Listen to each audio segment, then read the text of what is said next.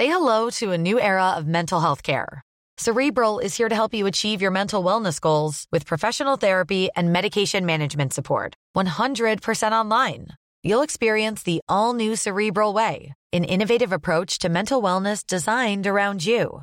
You'll get a personalized treatment plan from a therapist, prescriber, or both in a safe and judgment free space.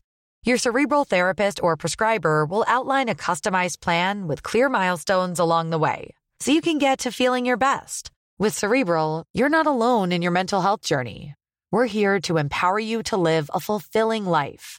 So take that first step towards a brighter future and sign up today at cerebral.com slash podcast and use code ACasts to get 15% off your first month. Offer only valid on monthly plans. Other exclusions may apply. Offer ends July 31st, 2024. See site for details. As a person with a very deep voice, I'm hired all the time for advertising campaigns. But a deep voice doesn't sell B2B, and advertising on the wrong platform doesn't sell B2B either. That's why if you're a B2B marketer, you should use LinkedIn ads. LinkedIn has the targeting capabilities to help you reach the world's largest professional audience. That's right, over 70 million decision makers all in one place. All the big wigs, then medium wigs, also small wigs who are on the path to becoming big wigs. Okay, that's enough about wigs. LinkedIn ads allows you to focus on getting your B2B message to the right people. So, does that mean you should use ads on LinkedIn instead of hiring me, the man with the deepest voice in the world?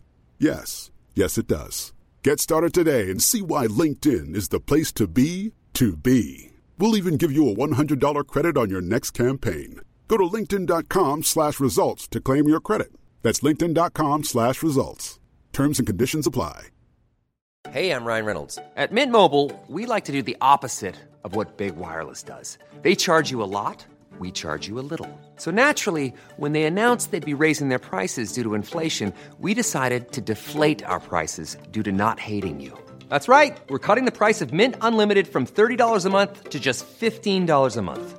Give it a try at mintmobile.com slash switch. $45 upfront for three months plus taxes and fees. Promo rate for new customers for limited time. Unlimited more than 40 gigabytes per month. Slows. Full terms at mintmobile.com.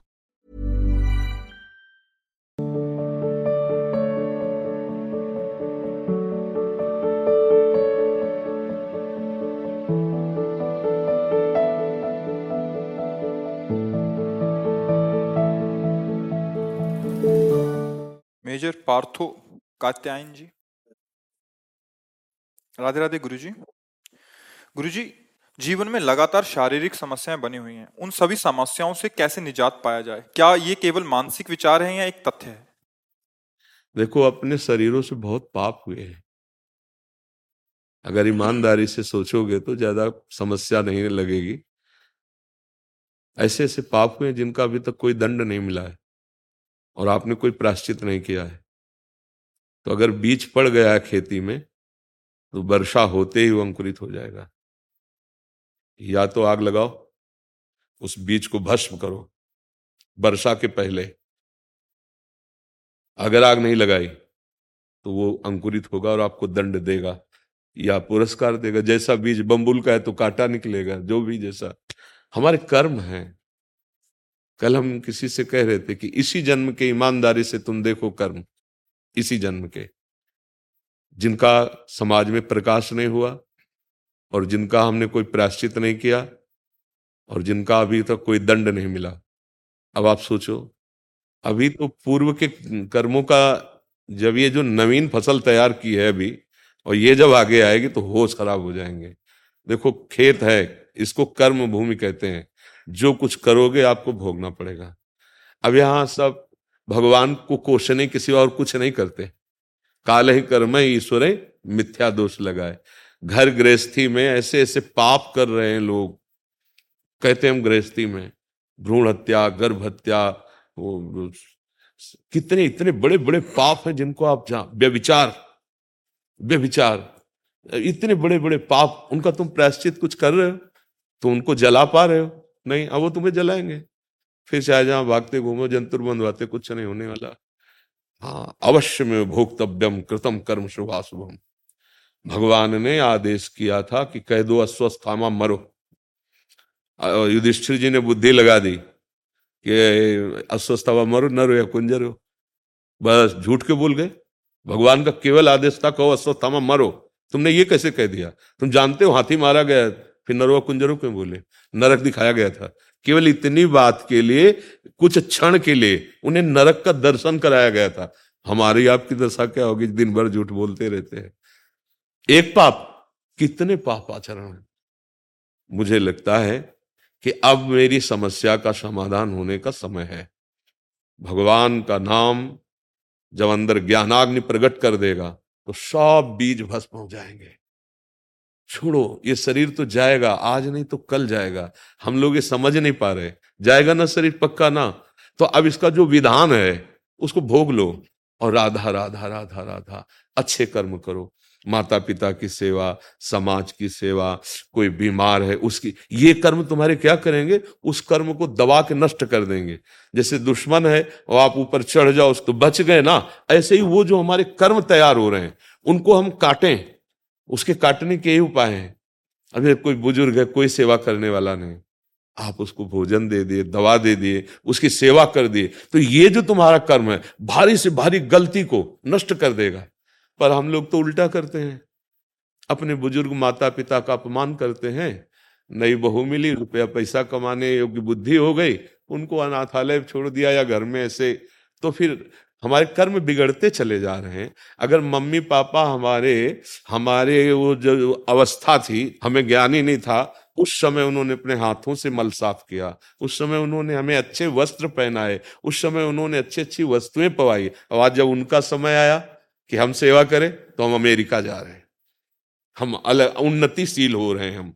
हमारे बूढ़े माता पिता हमारी याद में, असुविधा में, वो रो रहे हैं। और हम अपना बहू के साथ सुखी तो ये कर्म तुम्हें सुख प्रदान करेंगे। समय आएगा, तब ये जब फलीभूत होगी, तब तुम उसी दशा को पहुँच जाओगे। इसलिए हमको धैर्यवान बनना है। हमको भोगना तो पड़ेगा ही। पहला निश्चय समझो, भोगना पड़ेगा। क्योंकि भगवान कह रहे अवश्य में भोक्तव्यम। तो अभी के जो हमारे इस शरीर में विधान बना दिए गए हैं, वो तो भोग ले, लेकिन जो गोदाम जमा है उसको भस्म कर दें। आगे जो फ़सल है, ऐसी बोए जो हमको कष्टदायक ना हो। उसे क्रियमाण कहते हैं, उसे संचित कर्म कहते हैं, इसे प्रारब्ध भोग कहते हैं। प्रारब्ध को भोग लेते हैं, क्रियमाण अच्छे कर्म करते हैं और पूर्व संचित भगवान के आश्रय भजन से उसको भस्म कर देते हैं। तो मानव जीवन आनंदमय हो जाएगा। अब गंदे आचरण करे, गंदा व्यवहार करे, फिर सोचे हमें अच्छा परिणाम मिले तो नहीं मिलेगा। अगर अच्छा मिल रहा है तो गर्भ में मत हो, तुम्हारे पुण्य नष्ट हो रहे हैं। जिस दिन पुण्य खत्म हो जाएँगे, उसी दिन तुम्हें असलियत में पता चल जाएगा जो तुमने किया, उसका क्या है।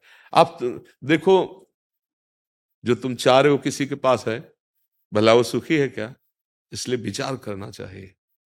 विचारवान मनुष्य ही उन्नति को प्राप्त होता है। आपके लिए इस समय चांस है। आप चाहो तो भगवान नारायण बन सकते हो। आप चाहो देवराज इंद्र बन सकते हो। आप चाहो भूत बन सकते हो। आप गंदी नाली के कीड़े भी बन सकते हो, सुअर कुत्ता भी बन सकते हो। बढ़िया, ऐसी जगह खड़े हो जहाँ जाना चाहो जा सकते हो। हे, गंदा निर्णय क्यों करो? अच्छा निर्णय करो। अच्छे बनने की कोशिश करो। अब आचरण गंदे करोगे और चाहोगे अच्छा बनना तो नहीं बन पाओगे।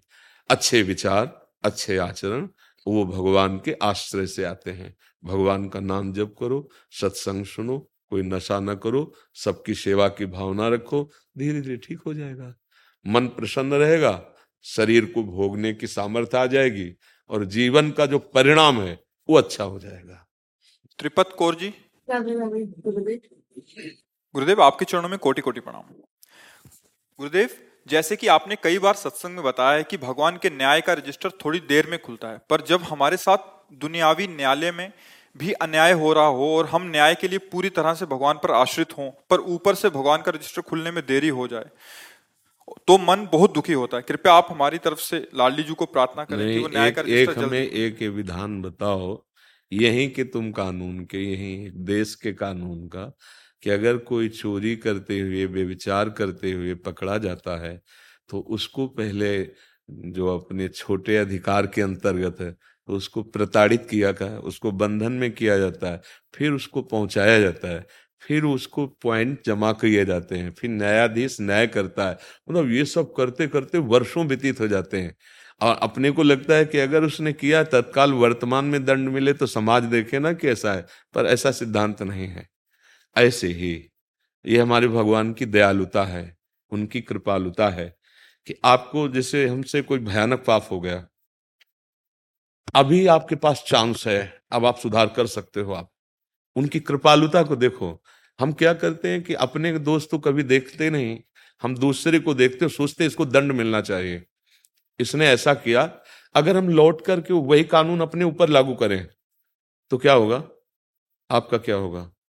लौट कर आइए आप, अपने हृदय में आइए, तब आपको लगता है, भगवान तुम कितने कृपाल हो कि अगर आप हमको इतना लंबा समय न दिए दे होते, तुरंत हमें नरक भेज देते तो हमारे उद्धार का कभी अवसर ही ना आता। हमारे द्वारा इतनी गलतियाँ हैं ईमानदारी से देखो। मतलब यहाँ जैसे चर्चा हो रही तो एक भागवतिक स्थल है ना, अध्यात्म की। यहाँ बेपर्द होकर के आप सोचिए कि आप जो सामने वाले को दंड देने के लिए इतना अंदर से उत्साहित हैं, अगर वो कृपालु, जिससे आप प्रार्थना कर रहे हैं, वो लौट करके आपकी तरफ़ देख ले तो क्या आपके बचने के चांस हैं? क्या आपके कल्याण का कोई मार्ग है? क्या आपके सुख का कोई रास्ता रह जाएगा? नहीं रह जाएगा। इसीलिए वो चांस देता है। एक मिनट में बात समझ में आएगी कि मेरे से गलती हो गई। वो बीस वर्ष के पाप नष्ट करने के लिए तुरंत तैयार है। अहम तो हम सर्व पापे भ्यो मोक्ष श्याम उसकी करुणा को देखो। हम अपने द्वेष को बड़ा मिटाने के लिए अपनी अहंकार की वृत्ति को पुष्ट करें कि भगवान तुरंत इसका सर्वनाश होना चाहिए। लेकिन वो भी भगवान का बच्चा है, जैसे तुम भगवान के बच्चे हो। जैसे तुमसे गलतियाँ हो गई और अभी तक ना तुमने स्वयं प्राश्चित किया है, ना उनका दंड मिला है। ऐसे उसको भी मनाओ कि भगवान इसकी बुद्धि शुद्ध कर दे, इसको क्षमा करे और इसका मंगल हो जीव का। हम भगवान को कोसने लगते हैं कि उनको जल्दी दंड देना चाहिए। अरे नहीं नहीं नहीं। अगर वो जल्दी दंड देंगे तो हमारा सबका हाल वही हो जाएगा जो दुर्गति होनी चाहिए। बोलो, अंदर से बोलो हमारी बात को आप काटो। क्या आपसे गलतियाँ ऐसी नहीं हुई? क्या अपने लोगों से गलतियाँ ऐसी नहीं हुई जिनको भगवान ने चुपचाप दबा के रखा है? आखिरी चांस तक कि अब सुधर जा, अब सुधर जा, अब सुधर जा, मैं तेरे सारे पाप नष्ट कर दूँगा। अब चेत सुदुराचार। हो तो बहुत बड़ा दुराचारी रहा, माना, लेकिन चांस है मेरी शरण में हो जा। अब मुझे, तभी तो हम यश गाते हैं कि वो बहुत बड़े डाकू थे, फिर वो ब्रह्म ऋषि बन गए, वो बहुत बड़े वैश्यागामी थे, वो महात्मा बन गए। हम भगवान की कृपालुता को ना देख करके अगर उनसे दंड विधान मांग रहे हैं तो जरा अपने लिए भी मांग के देखें। अपने लिए तो क्षमा शब्द है। और दूसरे की अगर जरा भी गलती हो जाए तो इसको बीच बाज़ार में दंड मिलना चाहिए, जिससे लोग समझें। जानते हो गलती क्यों होती है? अज्ञान में होती है। वो किसी से भी हो सकती है। किसी से भी हो सकती है। अज्ञान के कारण जब हम समझते हैं कि इसमें सुख है और उसे भोगना चाहते हैं तो सुख उसमें मिलता नहीं तो हम भाग पड़ते हैं। इस शरीर में नहीं तो इस शरीर में, इस शरीर में नहीं तो इस शरीर में। हमसे गलती से गलती सबसे हो रही है, सबसे। भूमि परत भा ढावर, पानी तिम जीवे माया लपटानी। ऊपर से बात हम बना सकते हैं, लेकिन ईमानदारी की बात अंदर से सोचो तो गलती सबसे हो रही है। और वो महान पिता सबको चांस दे रहा है, सबको जब हद हो जाती है कि अब तुम सुधरने वाले नहीं हो, तब फिर सुधार के जो नियम है, वो फिर दंड विधान लागू हो जाता है। नहीं, हमारे भगवान इतने कृपालु हैं कि आखिरी हद तक क्षमा ही क्षमा करते हैं। उनकी महानता को देखो। जैसे आपका लड़का दूसरी जगह कोई अपराध कर रहा है तो दूसरा सोच सकता है कि इसको दंड मिलना चाहिए, लेकिन आप आप इतने वात्सल्य में इतना झुक सकते हैं। तो वात्सल्य समुद्र भगवान, जो सबका पिता है, सबको बराबर प्यार करता है। तो हमें लगता है कि हम ज़्यादा दंड देने पर ध्यान न दें। भगवान से प्रार्थना करें कि जो सामने गंदा आचरण कर रहा है, प्रतिकूल व्यवहार कर रहा है, भगवान उसको सदबुद्धि दे, सत्प्रेरणा दे और उसका भी मंगल हो, जैसे वो हमको क्षमा करते हैं, ऐसे उसको भी क्षमा करें। हमें लगता है, अगर ये भाव हमारे अंदर आ जाएगा तो हमारा कल्याण भी हो जाएगा और हम सुखी भी हो जाएँगे और भगवान के लाडले बन जाएँगे। पर हमारी दशा गलत है, हमसे बहुत बड़ा अपराध हो जाए तो हमें बिल्कुल दंड नहीं मिलना चाहिए। सामने वाले से थोड़ी भी गलती हो जाए तो भरपूर दंड मिलना चाहिए। ऐसा कानून नहीं है, ऐसा विधान नहीं है। देखो, हमारी सरकार भी इसीलिए इतना लंबा समय देखती, देती है कि शायद कोई पॉइंट उसके पास ऐसा मिल जाए जिससे वो बच जाए। जब बिल्कुल पॉइंट पक्के मिल गए कि अपराधी है ही, तब फिर न्यायाधीश, नहीं तो बहुत तारीखें चलाता है। ज़रूरत क्या है तारीख की? वो तत्काल उसको फांसी पे चढ़ा दे, लेकिन नहीं। इसमें कृपालुता है। सिद्धांत की कृपालुता है, कि वो एक अवसर देता है कि हर जीव से गलती हो जाए। देखो, ये तो कोई मानो ही मती कि तुमसे गलती नहीं होगी। नहीं, अभी तक के अपने रजिस्टर को देख लो आप। तो इसलिए हमें हमें तो यही लगता है कि भगवान जैसे हमें क्षमा किए हैं, ऐसे सबको क्षमा करें, जैसे हमें सदबुद्धि दे रहे, ऐसे सबको सदबुद्धि दे और कृपा करके भगवान सबका मंगल करें, सबको आनंद प्रदान करें। तभी हम क्या चाहते हैं? अपना आनंद चाहते हैं और दूसरों का यही तो बुद्धि बिगड़ती चली जा रही है। नहीं, हम अपने शरीर, सुख के लिए दूसरे के शरीरों को आग लगा रहे हैं, गूंज रहे हैं, काट रहे हैं, खा रहे हैं, जिसे आप मांस भक्षण कहते हो। कैसे कैसे? अब कैसे कैसे तुम्हारी बुद्धि? तो इसलिए भगवान सबका मंगल करे। हाँ ये ज़रूर है। कि हमारी चेष्टा ऐसी होनी चाहिए कि हम गलत ना करें और गलत करने का अवसर भी ना दें। अगर कोई गलत कर रहा है तो हमारा कानून है, देश में विधान बना हुआ है, संविधान बने हैं। आप उसके द्वारा उसके दंड विधान के लिए प्रार्थना कीजिए जो रिपोर्ट कीजिए, पर हम अंदर से यही चाहेंगे कि हमारी जैसे गलती भगवान क्षमा करते हैं, हमें सद्बुद्धि देते हैं, ऐसे दूसरे को भी दें, क्योंकि गलतियाँ होती ही अज्ञान से हैं। चाहे जितने आप बुद्धिमान बनते हो, जब भोगाकर्षण होगा तो तुम्हारी बुद्धि का अपहरण हो जाएगा और वो गलती हो जाएगी। अगर समाज में प्रकाशित हो जाए तो लोग कहेंगे, ऐसा है ये आदमी। लेकिन भगवान ने उसे गुप्त कर दिया। क्यों? अभी चांस दे रहे हैं। निकल चलो। अगर चाहो तुम तो निकल सकते हो तुम। पर हम लोग उसको अपनी चतुराई समझ लेते हैं। भगवान की करुणा न मानकर फिर वो गिरते चले जाते पतित हो जाते हैं। किसका प्रश्न था? हाँ बच्चा अगर आपको समझ में आ गया हो तो कीर्ति शर्मा जी? महाराज जी श्री हरिवंश महाराज जी आपने नाम महिमा के सत्संग में कहा था कि मंत्र जप में विश्वास और श्रद्धा की आवश्यकता होती है लेकिन नाम जप किसी भी भाव से कर सकते हैं।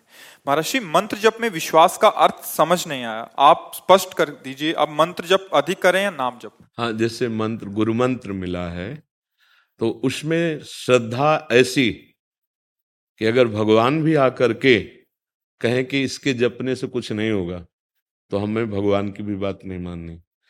इसके उदाहरण में पूज्यपात सिउड़िया बाबा जी एक बहुत बड़े महान संत हुए हैं। तो एक सीधा भोला भाला आदमी एक ब्राह्मण उड़ीसा के थे, उनसे मंत्र लेने के लिए गया।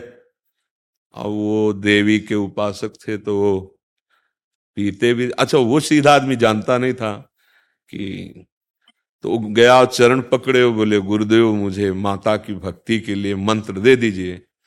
तो उन्होंने काली का मंत्र तो दिया, पर नशे में होने के कारण अशुद्ध उच्चारण किया। अशुद्ध मंत्र था।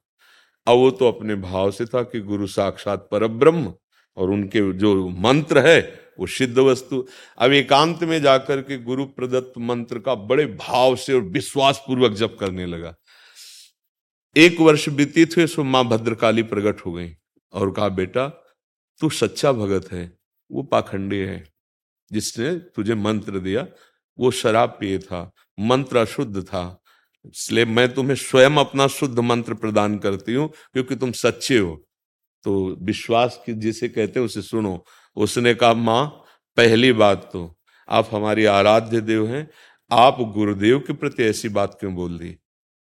यदि मेरे गुरुदेव झूठे हैं उनका मंत्र झूठा है तो आप सामने कैसे आ गए इसका मतलब है कि आप आप हमारे गुरुदेव पर अश्रद्धा का शब्द नहीं बोल सकती। अगर गुरुदेव का मंत्र झूठा होता तो आप सामने कैसे आ गए नहीं माँ आप हमारी ऐसी परीक्षा न ले। मेरे गुरुदेव भगवान है और उनका दिया हुआ मंत्र परम सिद्ध।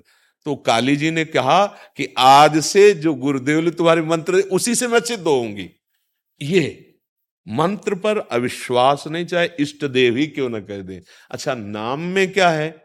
नाम में तारण शक्ति विशेष है।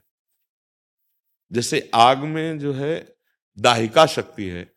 जान के छो अनजान के छो ज़बरदस्ती छुआ दे, या जैसे, वो जला देगी। ऐसे नाम में इतनी पावन शक्ति विराजमान है कि भाव को भाव अनखाल सहु, नाम जपत मंगल दिश दशहु पर अगर मंत्र में आपका श्रद्धा और विश्वास पूर्ण नहीं तो फल में अंतर पड़ जाएगा। और नाम में बिल्कुल श्रद्धा, विश्वास नहीं है। आप अवहेलना पूर्वक भी जप रहे तो फल में अंतर नहीं पड़ेगा। इसलिए मंत्र से बढ़कर नाम की महिमा गाई गई है।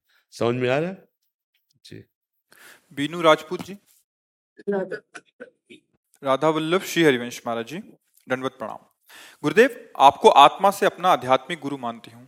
लगभग 20 वर्षों से साधना के बाद आत्मा से कि अभी बच्चे हो इसलिए। आत्मा ही तो गुरु है। आत्मा से गुरु मानते हैं उसका आप कहना नहीं जान रहे। आप कहना चाहते कि हम हृदय से आपको गुरु मानते हैं क्योंकि आत्मा ही तो हमारा स्वरूप है। आत्मा ही तो गुरु है। आत्मा दो थोड़ी होती है। मैं आत्मा से आपको गुरु मानता हूँ, ये विनोद वाली बात है। आत्मा ही गुरु है। आत्मा गुरुदेव है और वो एक है। वो लाखों घड़े में जैसे लाखों सूर्य दिखाई देते हैं, पर सूर्य एक ही होता है। ऐसे ये सब घड़े हैं। आत्म तत्व उनमें एक ही है। आप शायद ऐसा कहना चाहते कि मैं हृदय से आपको गुरु मानती हूँ। आगे। गुरुदेव आपको हृदय से अपना आध्यात्मिक गुरु मानती हूँ। लगभग 20 वर्षों से साधना के मार्ग पर हूँ। पूर्णतः सात्विक जीवन जी रही हूँ। मेरी नियमित दिनचर्या तीन बजे से होती है और वर्षों से पूर्ण ब्रह्मचर्य का पालन कर रही हूँ। ये आत्मा इस शरीर में रहकर भी इसमें नहीं है। मैं नाम जप के साथ साथ नाम में ही ध्यान साधना करती हूँ। पिछले कुछ समय से ध्यान में हमेशा आपके साथ और श्री जी के चरणों के दर्शन होते हैं। हाँ तो देखो हमारी प्रार्थना है कि अभी शब्दों में त्रुटि, क्योंकि अपने अध्यात्म मार्ग के पथिक है ना तो शब्द पर ही पूरा चिंतन होता है। शब्दों में अभी मैं साधना करती हूँ, आत्मा इस शरीर से अलग है तो आप कौन है?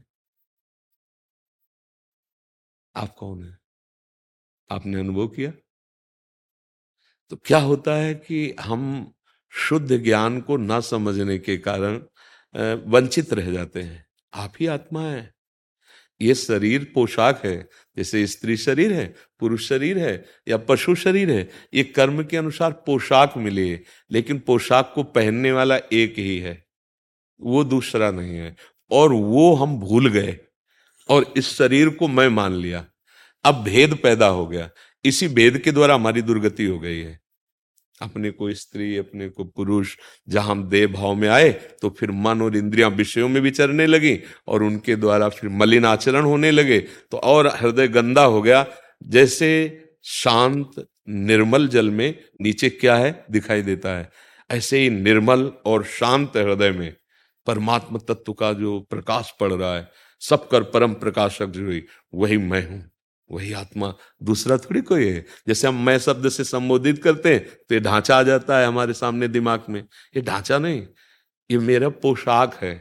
जैसे कोई घर से निकलता है तो बनियान पहना, फिर शर्ट पहना, फिर कोट पहना। ऐसे ही आत्मा की तीन पोशाक हैं। ये स्थूल शरीर, कोट, सूक्ष्म शरीर, शर्ट, कारण शरीर, बनियान। नव कारण शरीर है नव सूक्ष्म शरीर है नव स्थूल शरीर है। वो इन शरीरों का दृष्टा है, जानने वाला है। अब बात आई अब हम उस स्वरूप को जिसको भूल चुके हैं, जिसे हम ज्ञानी जन आत्मा कहते हैं भक्त जन भगवान कहते हैं योगी जन परमात्मा कहते हैं, भाव के अनुसार वो एक ही है, दूसरा नहीं। अब हम भूल गए तो अब इस शरीर को हम मैं मान लिए, मन बुद्धि को तदात्म भाव से मान लिए कारण शरीर, स्वभाव हम अपना मान लिए। अब हमको पूरे के पूरे प्रपंच को समर्पित करना होगा। छोड़ना तो बड़ा कठिन है। बातें बनाना अलग बात है। इस ईमानदारी से इस शरीर का राग छोड़ना बहुत कठिन है। समर्पण करने में कोई परेशानी नहीं होती। बात दोनों में बनती है। तो हम तन, वांग, मनोभिर अमलई सोहम तवे वाश्रिता हे प्रभु हे हरि हे गुरुदेव जो भी आपका भाव बनता हो ये शरीर ये मन ये वाणी ये चेष्टा आपके चरणों में समर्पित है। जो आपकी क्रिया, क्रियाएँ हो रही वो भग भगवत अर्पित हो और अंदर ही अंदर भगवत भाव लेकर जिससे भी व्यवहार कर रहे हो पति है पत्नी है पुत्र है या राजपद है समाज की सेवा सब में मेरे भगवान विराजमान है ऐसी भावना अभी आप शरीर राग से मुक्त हो जाएँगे। जब हम स्वसुख भोगने की लालसा से कुछ भी करते हैं तो शरीर राग पुष्ट होता है। और जब हम दूसरे को सुख देने की भावना करते हैं तो शरीर राग नष्ट होता है। ये सिद्धांत है। शरीर का राग त्याग पाना बहुत कठिन होता है। घर छोड़ दिया, परिवार छोड़ दिया, लेकिन इसका मोह नहीं जाता है। इसका मोह तभी जाता है जब इसके द्वारा दूसरों को सुख देने वाली क्रियाएँ होने लगेंगी। इसके द्वारा सुख भोगने की लालसा नष्ट हो जाएगी। उसी समय राग रहित हो जाएगा, जिसे कहा जाता है वैराग्य। हम वैराग्य का मतलब समझते हैं, कपड़ा बदल लिए, घर छोड़ दिए तो वैराग्य हो गया। ये कोई खास बात नहीं है। क्योंकि जो ये घर है, इस पे राग तो है ही ना। तो अब इसको लिए ही डोलोगे, चाहे जहाँ चले जाओ। तो इसका राग छूट जाए। और आप पैंट शर्ट में, घर गृहस्थी में रहते हुए महात्मा है। इसका राग छूट जाए और इसका राग तभी छूटता है जो दूसरों की सेवा में शरीर को अर्पित करता है। परिवार भी भगवान का स्वरूप है, समाज भी भगवान का स्वरूप है। जिभ्या से नाम जप करो, शरीर से सारी चेष्टाएँ दूसरों के सुख के लिए करो, अभी अभी बोध हो जाएगा। हम फंसे तो इसी में है सुखवांसा में। जहाँ दूसरों को सुख देने की बात आ गई, वहीं हम मुक्त हो जाते हैं। जहाँ सुख भोगने की बात आ गई, वहीं हम बंद जाते हैं। तो ऐसा है, नाम जप करते रहो। आप अंश का मतलब जैसे गंगा जल एक चम्मच में ले तो गंगा जल, एक लोटा में ले तो गंगा जल, टैंकर में भरे तो गंगा जल। तो हम भगवान के अंश हैं मतलब पूर्ण के अंश हैं, पूर्ण ही हैं। हमें कोई चाह नहीं है, पर शरीर अपूर्ण है। इस पे ममता करने के कारण चाह पैदा हो गई। चाह मिटा दे सो महात्मा, और चाह में फंस गया वही दुरात्मा। वो कोई स्त्री पुरुष नहीं है। ये खेल चल रहा है भगवान का ये पोशाक है। आप संतुष्ट है ना? आपको कोई इस प्रश्न पे संशय तो नहीं? थोड़े टाइम से जब भी मैं ध्यान करती हूँ हमेशा आप और श्री के चरण दिखाई देते हैं। वो जो ऊर्जा है वो ऊर्जा का प्रभाव मुझसे सहन नहीं होता। हाँ वो तो आप क्या बड़े बड़े उससे सहन नहीं होता चिल्ला चिल्ला के हम भी रो पड़ते हैं। वो तो वो तो ऐसा है जैसे जैसे वो तो आचार्य कृपा गुरु कृपा ना हो तो ये आ, देखो दिल बहुत छोटा है। जैसे सीपी में समुद्र नहीं आ सकता है ऐसे ही आनंद समुद्र का जो उल्लास पैदा होता है ना तो बिन, बिना रोए वो उसकी तो शांति नहीं होती। जैसे गैस बन जाए तो डकार आती है ना ऐसे ही आनंद उमगन जब अपने प्रभु की होती है तो फिर रोने का मन होता है। रुदुस्वरम राजन कृष्ण तो गुरु प्रीति या आराध्य देव की प्रीति में ये जो स्थिति आती है तो बड़ा मंगलमय है।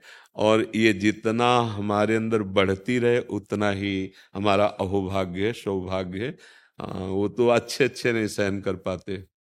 अरे आनंद समुद्र, भाई, सीप में कई समुद्र समा पाएगा। हमारा दिल तो सांसारिक लाभ में, सांसारिक हानि में नहीं झेल पाता। फिर वो तो परमानंद भगवत स्वरूप। तो अगर वो कहीं तो तो सामर्थ्य भी वही देते हैं, पर क्षमता नहीं। मतलब अगर प्रभु कृपा न करे तो क्षमता नहीं है कि वो उस आनंद को झेल सके। परम ज्ञानी जब श्री सुखदेव जी महाराज श्री कृष्ण की रूप माधुरी सुनते हैं ना तो विकल हो जाते हैं। जो जन्म से वैरागी हैं। परम ज्ञानी जनक जी महाराज जब राम जी के रूप को देखते हैं ना, विकल हो जाते कह रहे, बरबस, ब्रह्म, सुखई, मन त्यागा, अपने तो जीव हैं, वो तो ज्ञान समुद्र हैं। तो इसलिए ये तो स्वाभाविक ही है। और पर हरि सामर्थ्य देते हैं, गुरु सामर्थ्य देते हैं, नहीं तो आनंद को सह पाना बड़ा कठिन होता है। हम चाहते हैं कि हमारे समाज अध्यात्म मार्ग में आगे बढ़े। आप जैसे सद्भाग्य वाले जिनका अध्यात्म में प्रवेश है, अगर ये ये बढ़े ना तो अब देखो, एक गृहिणी बन करके संसार में रहना, एक बस उतना जीवन नष्ट कर देना और एक अध्यात्म का पथिक होके तो हमें बहुत, इसीलिए बार बार आपसे कि आप संतुष्ट है ना, क्योंकि अध्यात्म मार्ग का पथिक अगर एक हो गया तो मोहल्ला, पड़ोस, घर, बच्चे, परिवार, सब में चैतन्यता आ सकती है, सब में दिव्यता आ सकती है, दैवी सदगुण आ सकते हैं, इसलिए हम प्रणाम करते हैं। सदैव आगे आगे ही बढ़ते रहिए, जीवन का लक्ष्य यही है। नाम जप करो, नाम जप। नाम जप से कुछ ऐसा नहीं जो ना प्राप्त हो जाए। गुरुदेव प्रदत्त नाम, या जो नाम प्रिय हो, खूब नाम जप करो। नाम में वही सामर्थ्य विराजमान है, जो सब शास्त्रों में विराजमान, जो भगवान में विराज, कबीरदास जी ने कहा, गुरु ने मुझे दी नहीं एक जड़ी, जिसके सूंघते ही माया जड़ से मरी। अबाध जो भक्ति है अहेतुकी जो भक्ति है, निर्भर जो भक्ति है, वो भगवान के भजन से प्राप्त होती है।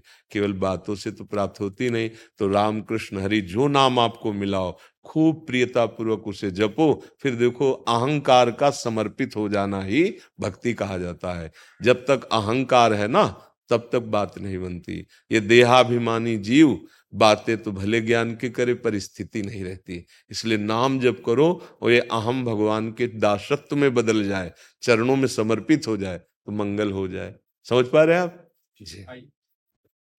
क्या सेवा करें? आशीर्वाद भक्ति बढ़े। मन का कार्य है Here's a cool fact a crocodile can't stick out its tongue. Another cool fact you can get short term health insurance for a month or just under a year in some states. United Healthcare short term insurance plans are designed for people who are between jobs, coming off their parents' plan, or turning a side hustle into a full time gig. Underwritten by Golden Rule Insurance Company, they offer flexible, budget friendly coverage with access to a nationwide network of doctors and hospitals. Get more cool facts about United Healthcare short term plans at uh1.com. Say hello to a new era of mental health care. Cerebral is here to help you achieve your mental wellness goals with professional therapy and medication management support. 100% online. You'll experience the all new Cerebral Way, an innovative approach to mental wellness designed around you. You'll get a personalized treatment plan from a therapist, prescriber, or both in a safe and judgment free space. Your cerebral therapist or prescriber will outline a customized plan with clear milestones along the way so you can get to feeling your best. With Cerebral, you're not alone in your mental health journey. We're here to empower you to live a fulfilling life. So take that first step towards a brighter future and sign up today at cerebral.com slash podcast and use code ACAST to get 15% off your first month. Offer only valid on monthly plans. Other exclusions may apply. Offer ends July 31st, 2024. See site for details. संसार की तरफ चिंतन बनाना बार बार बार बार कोई वस्तु कोई व्यक्ति कोई स्थान कोई विषय जो अनुकूल है तो रागात्मक, प्रतिकूल है तो द्वेषात्मक। जैसे बिजली दो तारों पे चलते ना, ऐसे ही राग और द्वेष दोनों से चलता है मन। रागात्मक या द्वेषात्मक। यदि हम गुरु कृपा से इसको उन दोनों से बचाकर नाम में लगा दें तो इसी जन्म में भगवत प्रेम प्राप्त हो जाए, भगवत प्राप्ति हो जाए। बार बार मन को हटा करके गुरु प्रदत्त नाम मंत्र में लगाने से बहुत जल्दी हृदय के विकार क्षीण हो जाते हैं और भगवदानंद का अनुभव। जब तक काम क्रोध आदि का प्रभाव रहता है, तब तक हृदय में भगवदानंद की अनुभूति नहीं होती। जो ऐसा कुछ अच्छा सा लगता है ना, वो आनंद कोश होता है अंदर, माया जनित। तो उस आनंद कोश से है, वो आनंद स्रोत से नहीं है। जैसे अन्न में कोश प्राण में मनो में आनंद में हाँ ये जो आनंद स्रोत है। ये जब कोई चाह नहीं रह जाती, तब उदय होता है। जा ही न चाहे कबहू कछ, तुम सन सहज सने बसहु निरंतर तासुर, शोर और निधि तो ये विकारात्मक जो मन का संसार के भोगों में जाना है, इसे रोकना बहुत कठिन है। इसे केवल रोक सकता है तो नाम रोक सकता है। जितना नाम जप करेंगे, जितना नाम चाहे मन लगे ना लगे सुख मिले ना मिले भाव बने ना बने नाम की ऐसी महिमा है कि यदि वो हम निरंतर जपने का अभ्यास करें तो बहुत जल्दी भगवत प्राप्ति हो जाए बहुत जल्दी विकार शांत हो जाए और भगवान की कृपा का अनुभव हो जाए। नेहा त्रिपाठी जी पूना से। श्री हरिवंश। महाराज जी, राधे राधे, आपके चरणों में कोटि कोटि प्रणाम। महाराज जी, मैं बचपन से ही शिव भक्ति में लीन थी, परंतु पिछले डेढ़ वर्ष से कृष्ण, राधा जी एवं आप मिले। आपको लगभग डेढ़ वर्ष से सुन रही हूँ। और ये ज्ञान प्राप्त हुआ कि शिव जी ने मुझे कृष्ण जी और आपके पास भेजा है। महाराज जी यूट्यूब पे आपको कहते सुना है कि एक बार जब भगवान बहुत अधिक कृपा करते हैं तो भयंकर रोग व संबंधियों को दूर कर देते हैं। महाराज जी, मेरा पूरा परिवार दान, धर्म, सेवा में जीवन भर लीन रहना चाहता है। पूरे दिन रात राधा राधा नाम जप करना चाहते हैं। परंतु ये डर लगा रहता है कि कहीं ज़्यादा पूजा पाठ करने से हमारे सगे संबंधी दूर ना हो जाए, अन्यथा कोई बड़ा रोग ना लग जाए। अभी बात समझ में नहीं आई ना। शास्त्र के जो वाक्य हैं, जैसे धन को तिजोरी में रखा जाता है, बहुत सुव्यवस्थित। ऐसे ही जो परमार्थ की वस्तु होती है शब्द सामने दिखाई दे रहा है, लेकिन उसका अर्थ वो नहीं है, उसका भाव नहीं है। जैसे भगवान ने युधिष्ठिर जी से कहा, जिस पर मैं कृपा करता हूँ, उसका सर्वनाश कर देता हूँ। कितना कड़ुआ लग रहा है, नहीं? कि ऐसी कृपा क्या महाराज आप सर्वनाश कर दो? सर्वनाश दुखों का, समझना है उसको। जिस पर मैं कृपा करता हूँ, उसका सर्वनाश कर देता हूँ। किसका? दुखों का, संकटों का, अज्ञान का जन्म मरण का, पापों का, अहम तो हम स्वर पापे भ्यो मुख श्याम भला मंगल भवन भगवान, किसी के मंगल का नाश कर सकते हैं? जैसे नहीं? माता में जो वात्सल्य है, पूरे विश्व की माताओं के, पशु, पक्षी, जितनी भी वो हमारे भगवान के एक अंश से है। ऐसे वात्सल्य समुद्र भगवान अपने भक्त का कहीं नाश कर दे। आज तक कोई उदाहरण हो तो हमें बताइए। जो पूतना स्तनों में जहर लगा के भगवान को मारने जा रही, उसे तो उसे वो गति दे रहे हैं जो मैया यशोदा को मिलती बोला वो भगवान अपने भक्त का मंगल कर सकते हैं? जैसे भगवान सूर्य से कहा जाए कि तुम्हारी ताकत हो तो अंधकार करके दिखाओ तो नहीं ताकत है, क्योंकि जब तक वो रहेंगे, अंधकार नहीं होगा। ऐसे भगवान से कहा जाए, तुम्हारी ताकत हो तो अमंगल करके दिखाओ तो भगवान ताकत नहीं कि वो अमंगल कर सके, क्योंकि वो मंगल भवन है। भगवान अपने जनों से प्यार करके जो बात कर रहे हैं, वो समझ ठीक ना होने के कारण है। अपने जनों का अमंगल नाश कर देते हैं, दुख नाश कर देते हैं, विपत्ति नाश कर देते हैं। भला कौन सी ऐसी विपत्ति है जो भक्त को दुखदाई लगी हो? किसी भी भक्त के बताना चरित्र। जिसमें हम विपत्ति देखते हैं, उसमें कृष्ण मुस्कुराते हुए समीप नज़र आते हैं। वो विपत्ति विपत्ति क्या? जिसमें अपना प्यारा, अपने नज़दीक वो विपत्ति है। वो संपत्ति विपत्ति जिसमें प्रभु दूर हो और हम भूल जाएँ प्रभु को, भोगों में वो विपत्ति है।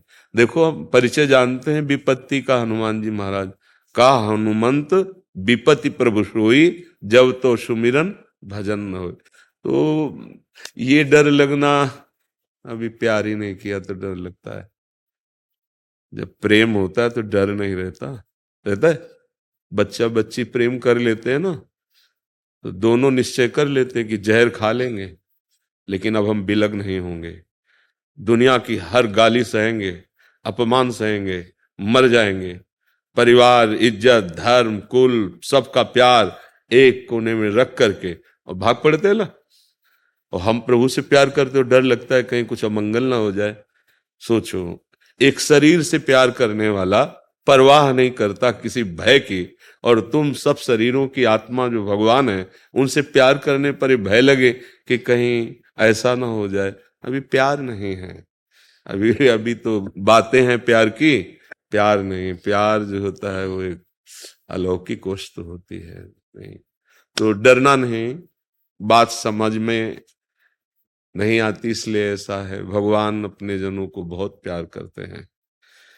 ये ज़रूर है कि बाहरी देखने में आपको लग सकता है कि एक बार दो मित्र थे, स्कूल में पढ़ते थे। अब आगे जब यौवन अवस्था आई तो एक गलत संग में पढ़कर शराब पीना व्यविचार करना, गंदे आचरणों में उतर गया और एक अच्छे संग से गंगा स्नान करना, नाम जप करना, ऐसे तो जो गंदे आचरण करता था, रात दिन उसकी उन्नति होने लगी।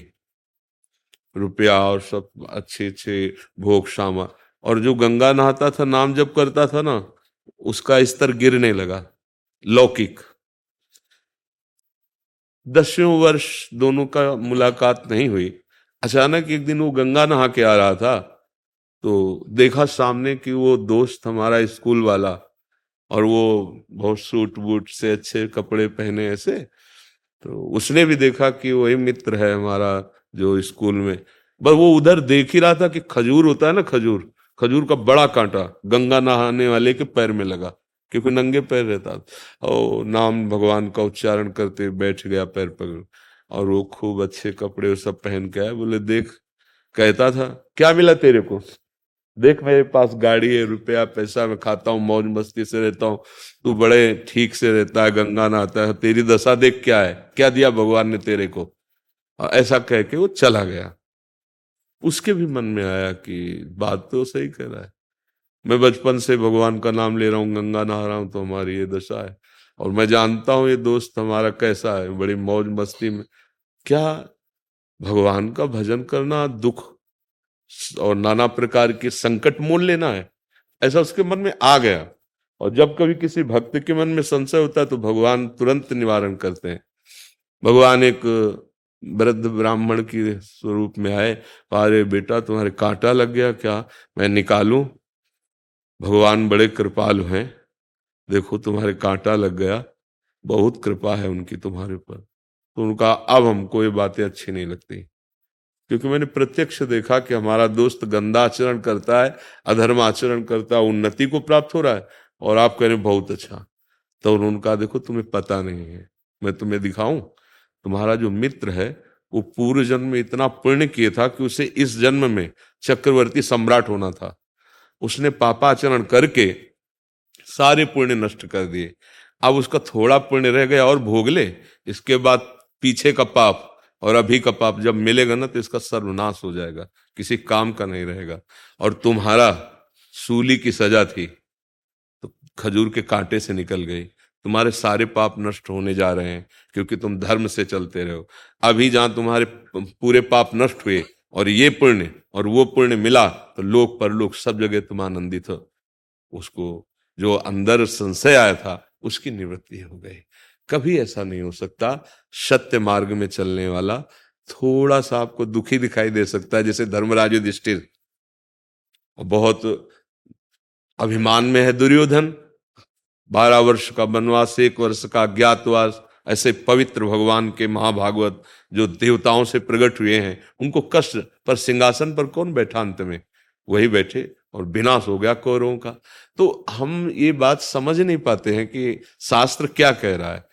भगवान जो कहते हैं, मैं जिस पर कृपा करता हूँ, उसका सर्वनाश कर देता हूँ।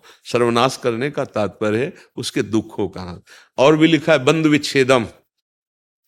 मैं परिवार से संबंध रहित कर देता हूँ, क्योंकि वही भगवत प्राप्ति में जो बाधा होती है, जननी जनक बंद सुतधारा तन धन धाम श्रद्ध परिवारा तो सबकी ममता ताग बटोरी, मम पद मन बाँध बरडोरी वो हम नहीं कर पाते तो भगवान कर देते हैं। क्या होता है? तो परिवार सब छोड़ के चला जाता है? नहीं।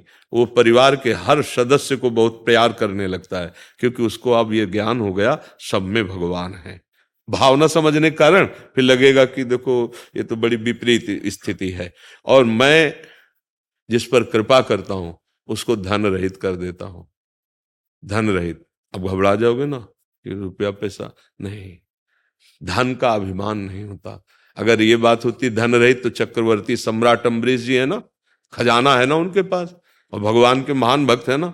तो फिर बात कैसे सच्ची कैसे समझ में आएगी? भाई अगर ये हो कि मैं जिस पर कृपा करता हूँ, उसका धन हटा लेता हूँ तो सुदामा जी को सुदामापुरी फिर क्यों बना के दी?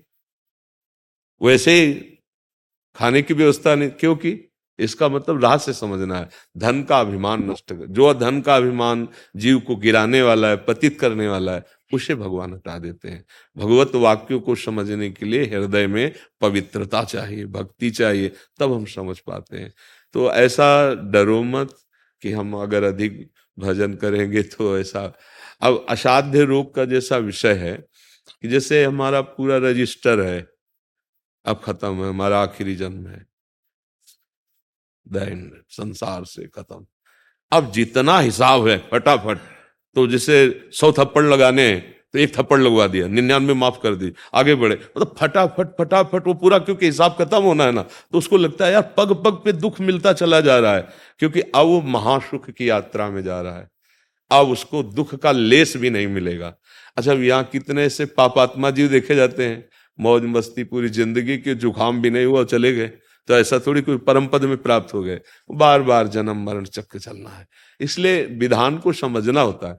जैसे ये होता है कि फिर भजन का क्या फल है? क्या आप कष्ट अगर आप दुखी हो तो भजन इसीलिए तो किया गया था कि दुख ना हो तो दुखी नहीं है। हम परम सुखी हैं।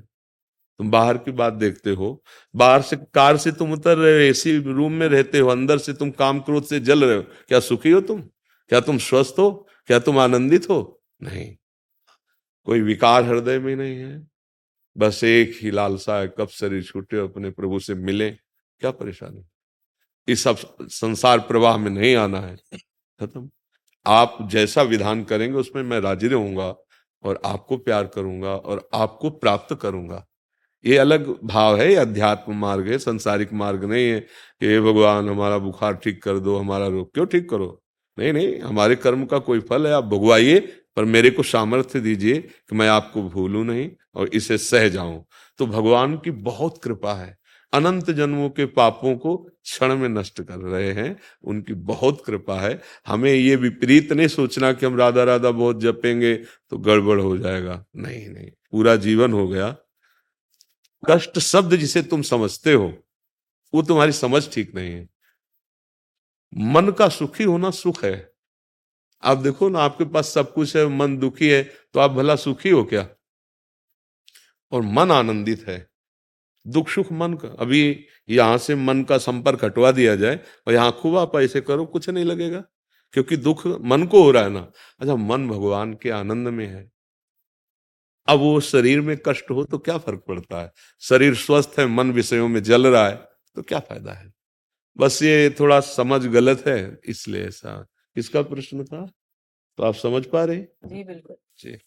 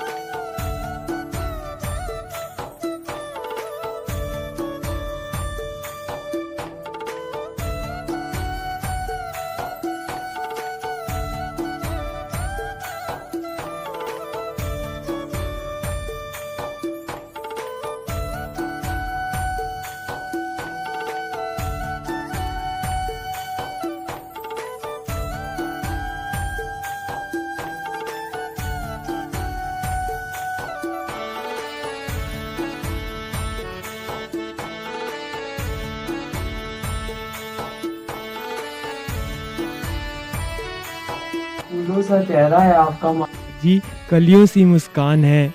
कलियों सी मुस्कान है। भक्ति आपकी देखकर, ये शक्ति आपकी देखकर, ये दुनिया भी हैरान है महाराज जी, ये दुनिया भी हैरान है। महाराज जी, मैं आपको बहुत चाहता हूँ।